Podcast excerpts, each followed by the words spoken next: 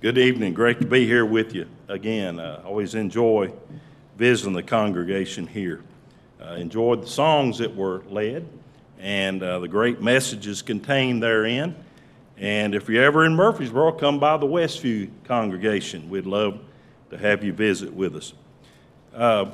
One word that a lot of times we talk about, but if you were to get a Bible concordance and look it up, you wouldn't find it, is the word attitude. It has a lot to do with our success as a Christian is our attitude. There's a lot of things that dictate how we respond to situations, and it all boils down to attitude. But yet you don't find the word attitude in the Scriptures. But if you were to try to find a word that most aptly describes it in the Bible, it's the word heart. And the passage that was just read a moment ago by the good brother, I'm going to read it again. And he said, "What comes out of a man, that defiles a man. For from within, out of the heart of men, proceed evil thoughts, adulteries and fornications and murders, thefts, covetousness, wickedness, deceit, licentiousness, an evil eye, blasphemy, pride, foolishness. All these things come from within and defile a man." And so we see that it's very similar to the concept, what goes in is what comes out. And that's the way it works in the computer world. What goes in is what comes out. Well, the same is true with us spiritually. What goes into our heart is what comes out in our life. And so if we can work on our attitudes, our heart, it's going to benefit us in the manner that we live, in the way that we live, in our manner of life. Back several years ago, there was a hairstylist convention down in Atlanta. And they thought, as good PR, a way of getting some attention to themselves, that they would take a homeless man and they would clean him up. They'd give him a nice haircut, a shave, and put some nice clothes on him. And then on top of that, they thought, well, what we'll do is we'll get him a job. And this will be good publicity for our organization, and it'll be good for this man, and it just shows that we are interested in the community. So they did that. They found a man. They did all those things. They cleaned him up, dressed him up, gave him a haircut, gave him a shave, and he looked like a totally different man. And then the day came where he was to show up for his job. He's supposed to be there at 8 o'clock in the morning. They were there with cameras, and the news, local news was going to cover it. And the man didn't show up. And they thought, well, maybe he got held up in traffic. Well, time went on, 9 o'clock, still wasn't there. 10 o'clock, still wasn't there. So they decided to go out and look for him, and they found him back in an alley. He had sold his suit and his shoes, and with that money he had found some alcohol, and he was completely drunk. Now the lesson to that is that you can't change a man on the outside, you have to change him on the inside. And that's one thing that Jesus teaches, is there are attitudes that we need to have, and that will cause us to live in a way that will be very fruitful and very glorifying to God. Take your Bibles and turn to Matthew, the 5th chapter. We're going to read what we call the Beatitudes. And I want to look at these tonight. And, of course, because there's quite a few of them, I'm not going to spend a great deal of time on any one of them. But I think there are some great attitudes here that really, in a lot of ways, describe the divine nature, what it's like to be like God. And so verse 2, he opened his mouth and taught them, saying, "Blessed are the poor in spirit, for theirs is the kingdom of heaven." I'm going to stop right there and just read as we go. And the very first one that he mentions here is, "Blessed are the poor in spirit." Now, he doesn't say here, "Blessed are the poor." There's no particular blessing in being poor. A person can be poor and really seek God, and it can draw him to God. He can feel like that he has to lean on God for his support and his needs. On the other hand, a person can be poor, and the way he addresses that is by stealing and shoplifting and those kind of things. So poverty is not a virtue within itself. But he doesn't say here, blessed are the poor. He said, blessed are the poor in spirit. Now, this is a totally different mindset. And what he's talking about is really the idea of humility. A person who views themselves as being poor in spirit. This word poor in the original language is the very same word that is used in Luke chapter 16 and in verse 29, where it's talking about the rich man and Lazarus. And it talks about Lazarus as being a beggar. He says he was a beggar. Well, that word beggar is the same word that's translated poor here. Now, what does it mean here to be poor in spirit? Well, it means that we are literally beggars for the grace and mercy of God, because we see ourselves as completely dependent upon God's grace. Now, beggars back in these days were people that were totally dependent on the charity of others. They were usually blind or lame. They had no ability to work. And so they depended upon the generosity of others to help them, because they were basically infirm. They could not work. And so a beggar was a person who was dependent. He really depended upon others. Well, spiritually, we depend upon God that way, because we can't stand before God and say, well, look, I've done so many good things and I live so righteously that I stand justified in your sight. They just don't work. The Bible says we have all sinned and fallen short of the glory of God. And the wages of sin are death. On our own merit, on our own standing, we are found guilty without the blood of Jesus Christ. Now, Jesus gave a little parable over in Luke, the 7th chapter, as he was visiting the home of one that was referred to as Simon the Pharisee. And he said in Luke chapter 7, in verse 41, he said, there was a certain creditor who had two debtors. One owed him 500 denarii. In other words, that's about 500 days' wages. And the other owed 50. So he owed about 50 days' wages. And notice this next phrase here. And when they had nothing with which to repay, he freely forgave them both. Tell me, therefore, which of them will love him more? Now, Jesus here is describing two different individuals. One that we might say is a habitual constant sinner. I mean, he lives a life of just perpetual sin. There's no restraints. And he's a great sinner. He has a huge debt with God. And then on the other hand, you have one that's pictured here that doesn't sin as much, but he still has sin. But nevertheless, whether it be the man that owed 50 days' wages, or whether it be the man who owed 500 days' wages, he says neither one could pay. Neither one of them. Now that, my friends, is a picture of the human condition, is that no matter who you are, and no matter how good you may try to live, and we ought to, we cannot pay. There's only one thing that could pay, and that was the blood of Jesus Christ. And so when we look at ourselves in that light, that we are spiritual beggars, we are begging God because we know we are totally dependent upon him for forgiveness, then it makes us view others in a different light, don't it?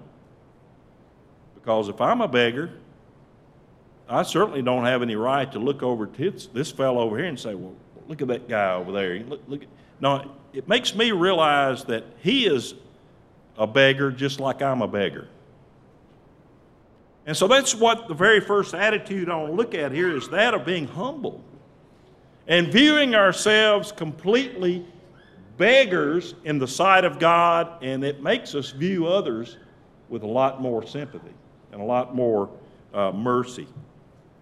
And then secondly, notice there in verse 4, blessed are those who mourn, for they shall be comforted.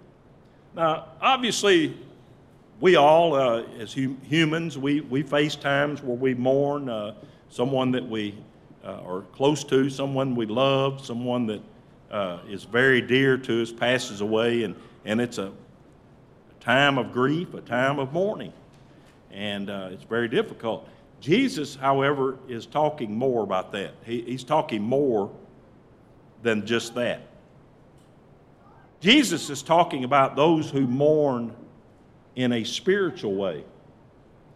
Those who realize that they have so sinned against God that they are full of remorse. Now, 2 Corinthians 7, verse 10, talks about godly sorrow. That godly sorrow leads men to repentance. But the sorrow of the world does not. Now, what is the sorrow of the world? Well, the sorrow of the world is usually when someone gets caught. You may see some celebrity or some politician, and there's some scandal that is unveiled, and light is shed on it, and the person realizes, hey, I've been caught, and so they might get up and make an apology and act like they're just very, very sorry. Well, they're really sorry that they got caught. Not that they did it so much, but they got caught at it. Now, that's the sorrow of this world. But a godly sorrow is a sorrow where one mourns because they have sinned against their Father in heaven. The Apostle Peter was warned as before Jesus died. He warned Peter that he would deny him 3 times. And Peter said, oh, no, not me, Lord. I won't do that. I'll go to prison. I'll die for you. And he made that boast. But within 24 hours, not even that long, he had denied the Lord 3 times. The Bible says when he denied the Lord the 3rd time and the rooster crowed, that Peter looked at Jesus, and Jesus turned and looked at him. He looked at him. This is found in Luke's account of it. That he looked at him. Here, can you imagine, after having made that boast, that you would be loyal and would not deny the Lord, and now you've done it, and then he turns around and looks at you eye to eye. How would you feel about that? Feel kind of ashamed of yourself, wouldn't you?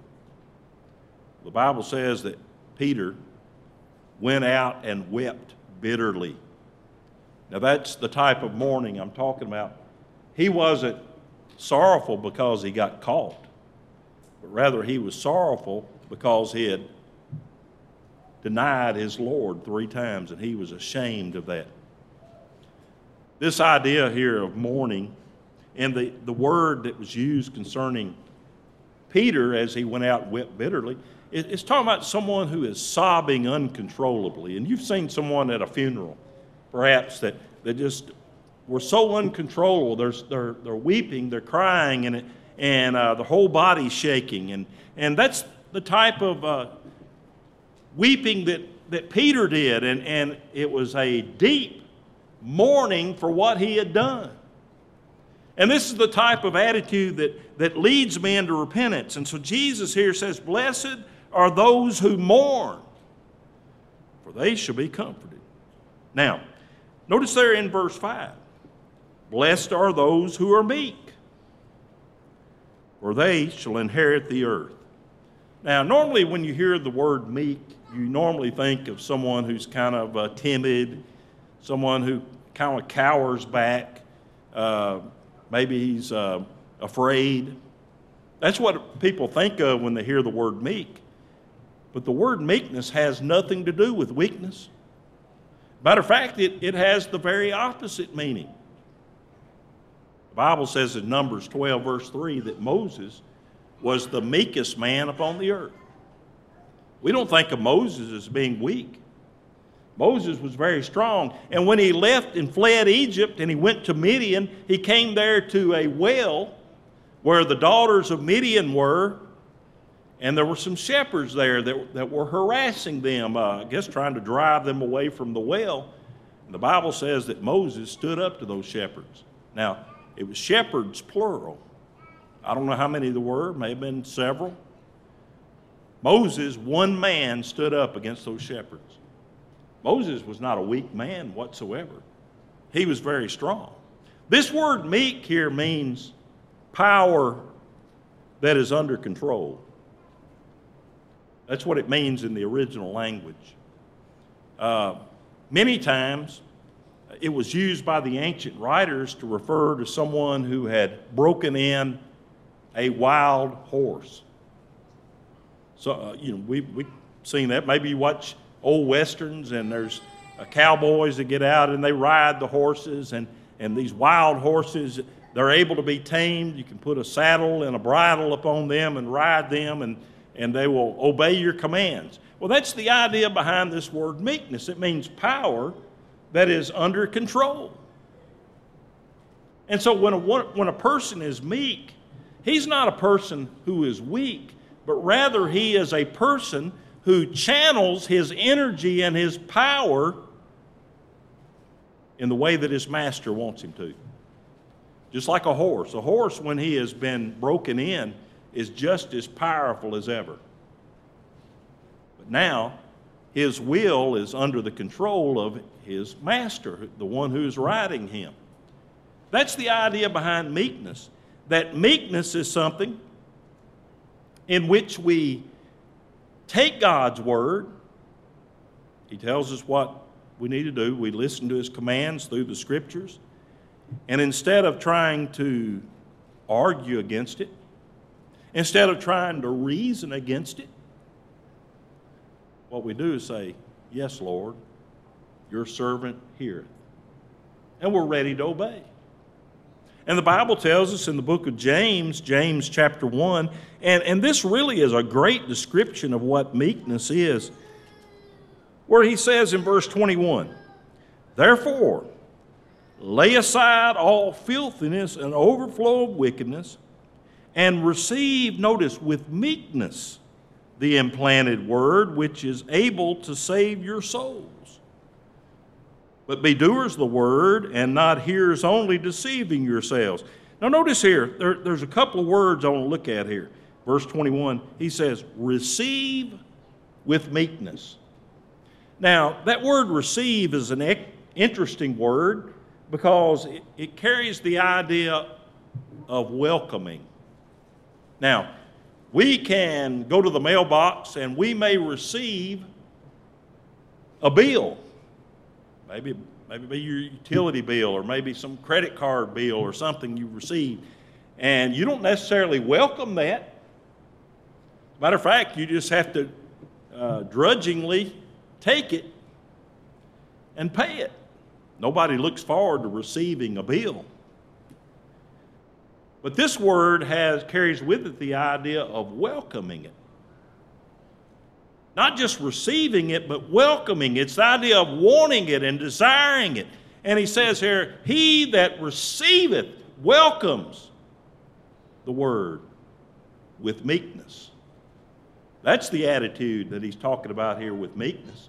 Is someone who invites the word, who welcomes the word, who is eager and willing to change and to take the yoke of the word and allow it to control us. It would be very similar to the imagery we sing of in the hymn, "Have Thine Own Way, Lord," where he says, "Thou art the potter, and I am the clay. Mold me and make me according to your will." Just like the potter forms the vessel with his hand as it's turning on the wheel, the clay is completely subject to its creator, to the hands of its creator. That's the idea behind meekness, is allowing God to shape us and form us. And then notice there next in verse 6, blessed are those who hunger and thirst for righteousness, for they shall be filled. Now this term here, hunger and thirst, is a term that describes an extreme hunger and thirst. You may have seen some videos of these young people that live over in Africa that are in a famine type of land. A lot of times their bodies are disfigured from the hunger, and their lips are literally dry and cracked. A lack of water and nutrition, and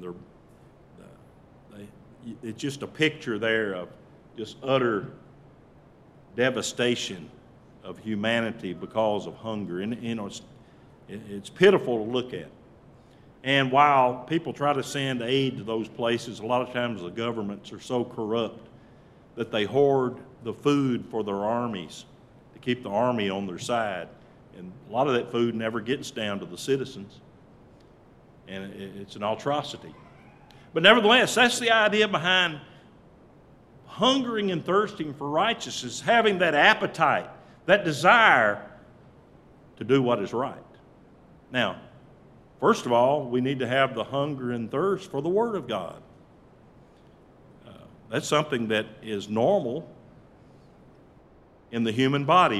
If we're going to grow, we have got to have an appetite, especially as one's young and they're growing up and their bones and muscles and their body is growing and developing.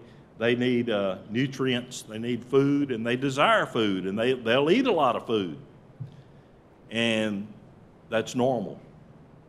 And the Bible talks about in Hebrews chapter 5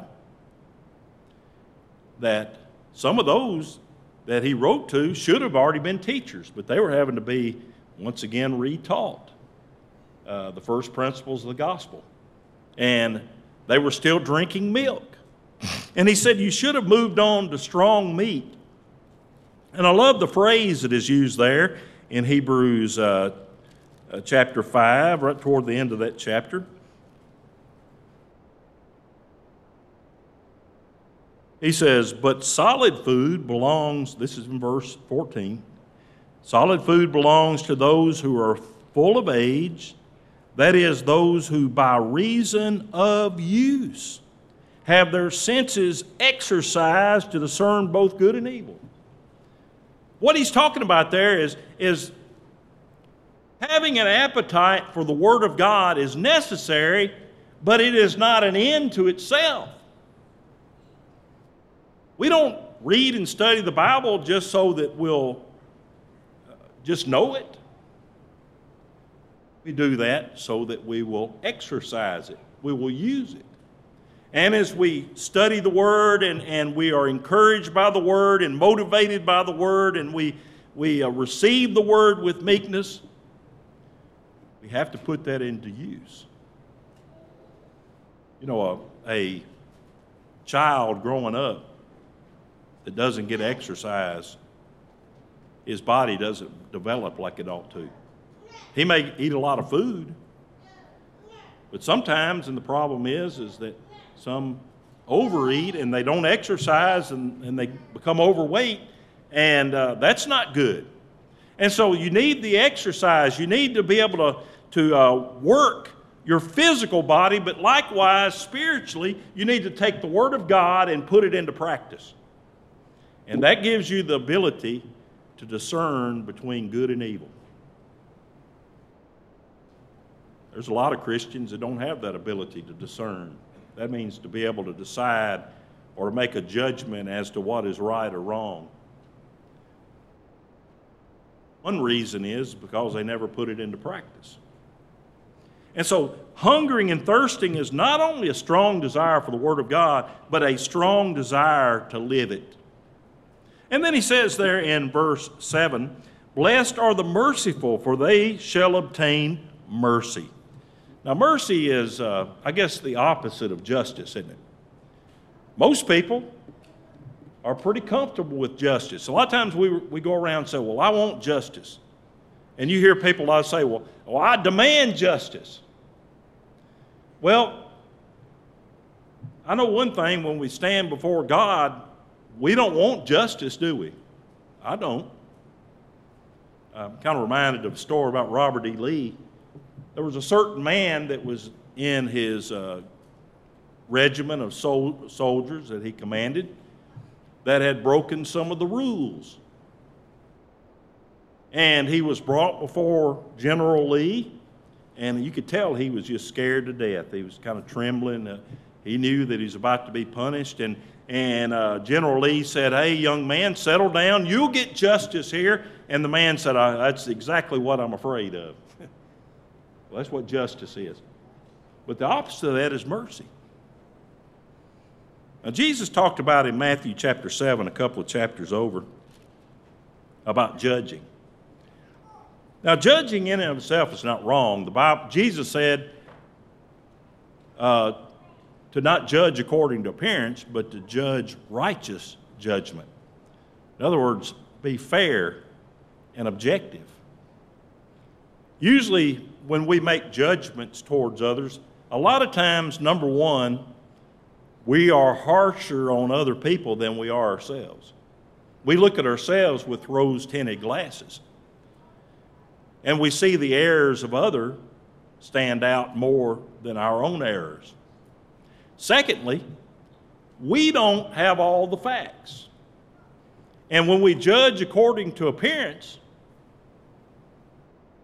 a lot of times we make a mistaken judgment. Brother Robert Jackson, I'm sure some of you remember him, he told me one time he was out in his yard, and just like a lot of yards are, people toss a lot of bottles and cans and things out in his yard, and he had like some coveralls on, work clothes.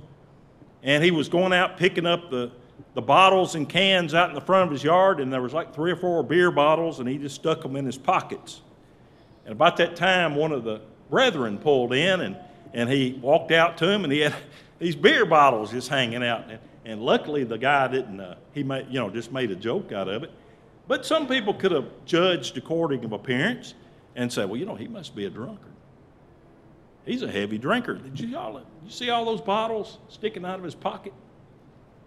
Well, that's the type of judgment that Jesus is talking about here in Matthew chapter 7. Judge not, that you be not judged, for with what judgment you judge, you will be judged. And with the same manner, or the same measure you use, it will be measured back to you. And why do you look at the speck in your brother's eye and not consider the plank in your own eye?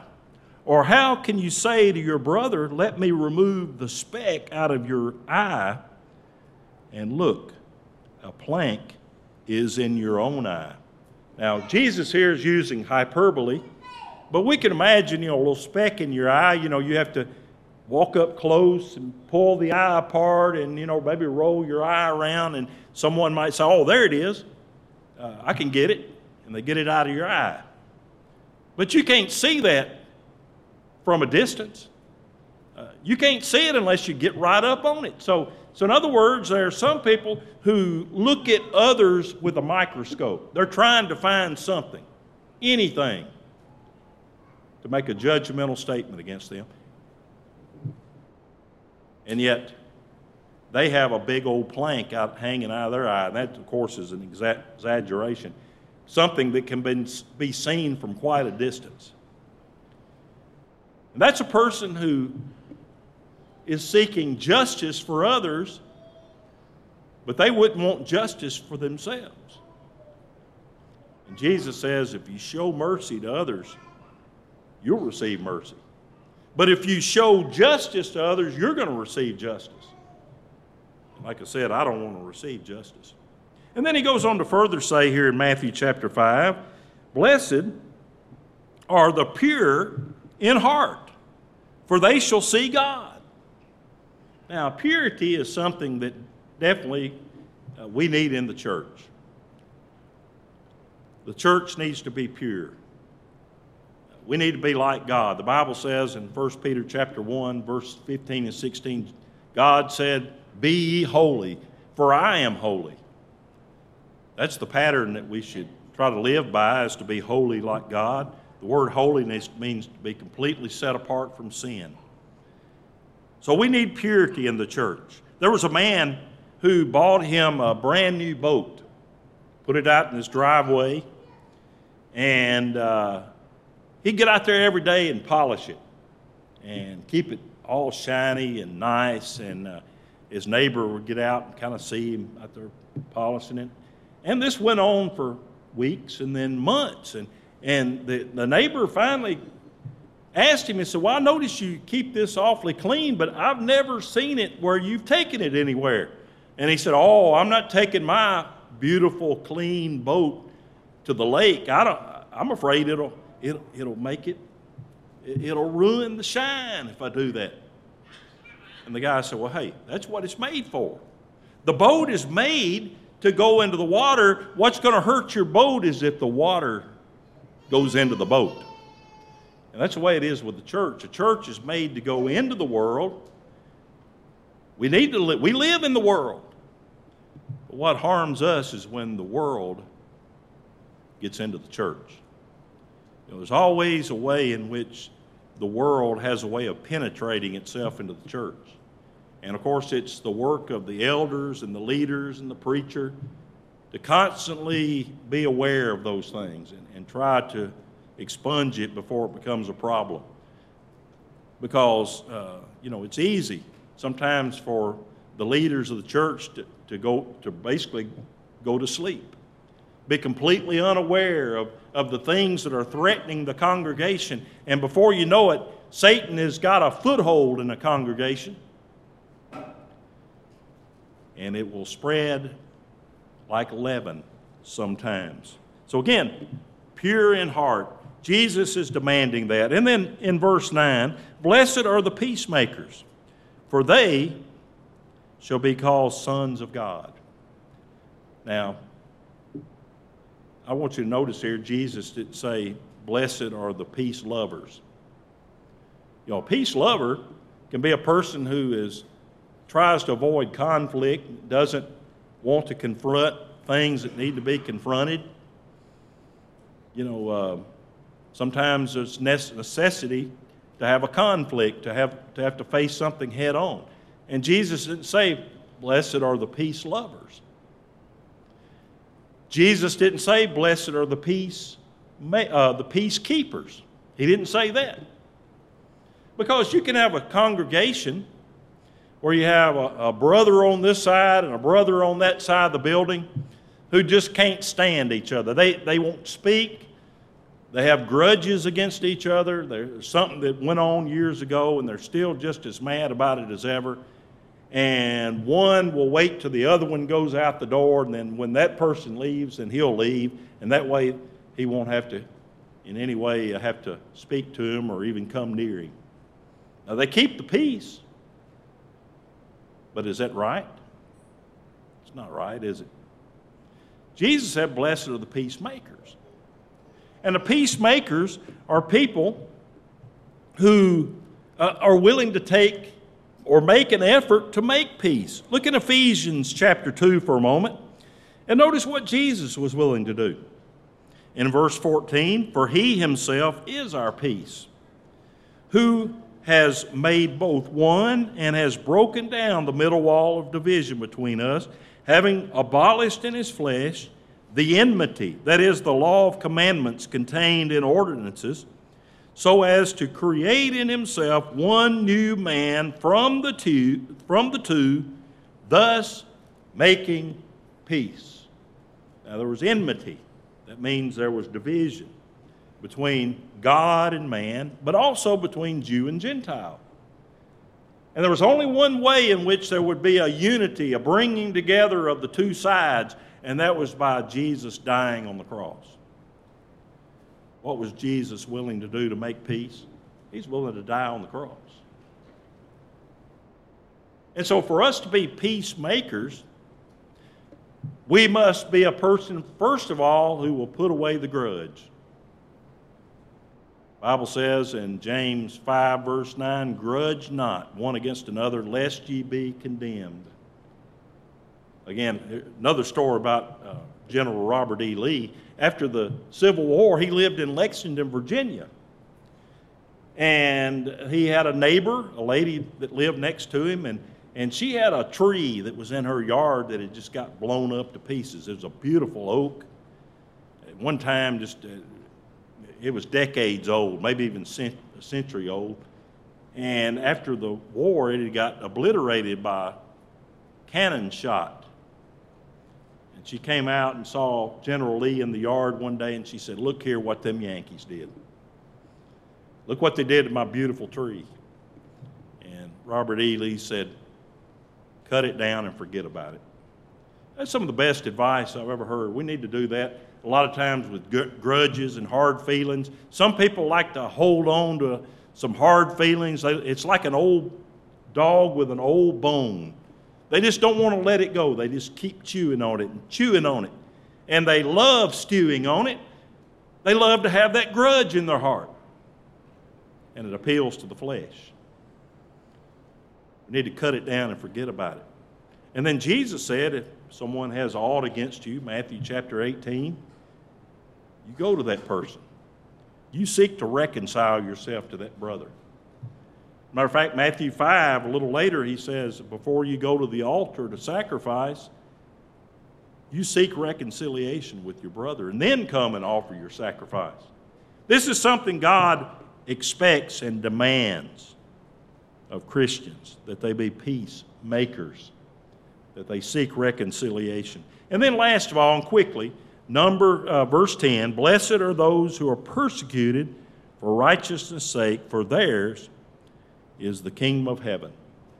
Now this is a person who obviously has learned endurance. He's learned to endure the provocation of those who hate Christ. And they understand that if you're going to be identified with Christ, you're going to suffer with Christ. You're going to suffer for His name. And you had better learn to endure that. The writer of Hebrews in Hebrews 12 says this, for consider him who endured such hostility from sinners against himself, lest you become weary and discouraged in your souls. Look what Jesus had to deal with. Look at the hatred he dealt with. But how did Jesus handle it? Jesus didn't revile. He didn't threaten. He didn't seek revenge and to get equal. But rather, if you look in 1 Peter chapter 2, where it talks about Jesus and what he did, he says, for to this, verse 21, you were called because Christ also suffered for us, leaving us an example that you should follow his steps, who committed no sin, nor was guile found in his mouth, who, when he was reviled, did not revile in return. When he suffered, he did not threaten, but committed himself to him who judges righteously. But what did Jesus do when he suffered? You know, there is no record at all where Jesus ever said one word to his tormentors. He endured it. But here, this verse, verse 23 of 1 Peter chapter 2 says that he did not threaten, but committed himself to him who judges righteously. You know what that means? He says, I'm going to leave it in God's hands. There are going to be times we're going to suffer, and it may be in a minor way. It may, in the way that our nation is going now with a lot of the hatred toward Christianity and the stance that the church has against certain sins, that we may, and we could be in prison for standing up for truth. And that could happen very easily in the next few years. They could call the Bible a hate book. And anybody who preaches it could be put in jail. You never know what could happen. Well, it's amazing what all has happened the last few years in this country. But Jesus handled it by saying, I'm going to leave it in God's hands. God will settle the score. The judge of all the earth shall do right. Now, I haven't talked about salvation tonight, but if you're here this evening as one who's not a Christian, I hope you at least have an attitude of being willing to listen to God's Word, and that you'll want to not only hear it, but obey it. There are so many blessings being in Christ, but the most important blessing is that of being able to stand before God in judgment, Christ in judgment, and know that you are completely free and clear of all sins because you've been baptized into His blood. And you have that opportunity tonight. The waters are ready. There are those here who are ready to baptize you. If you are so inclined to give your heart to the Lord, we beg you to come while we stand and while we sing.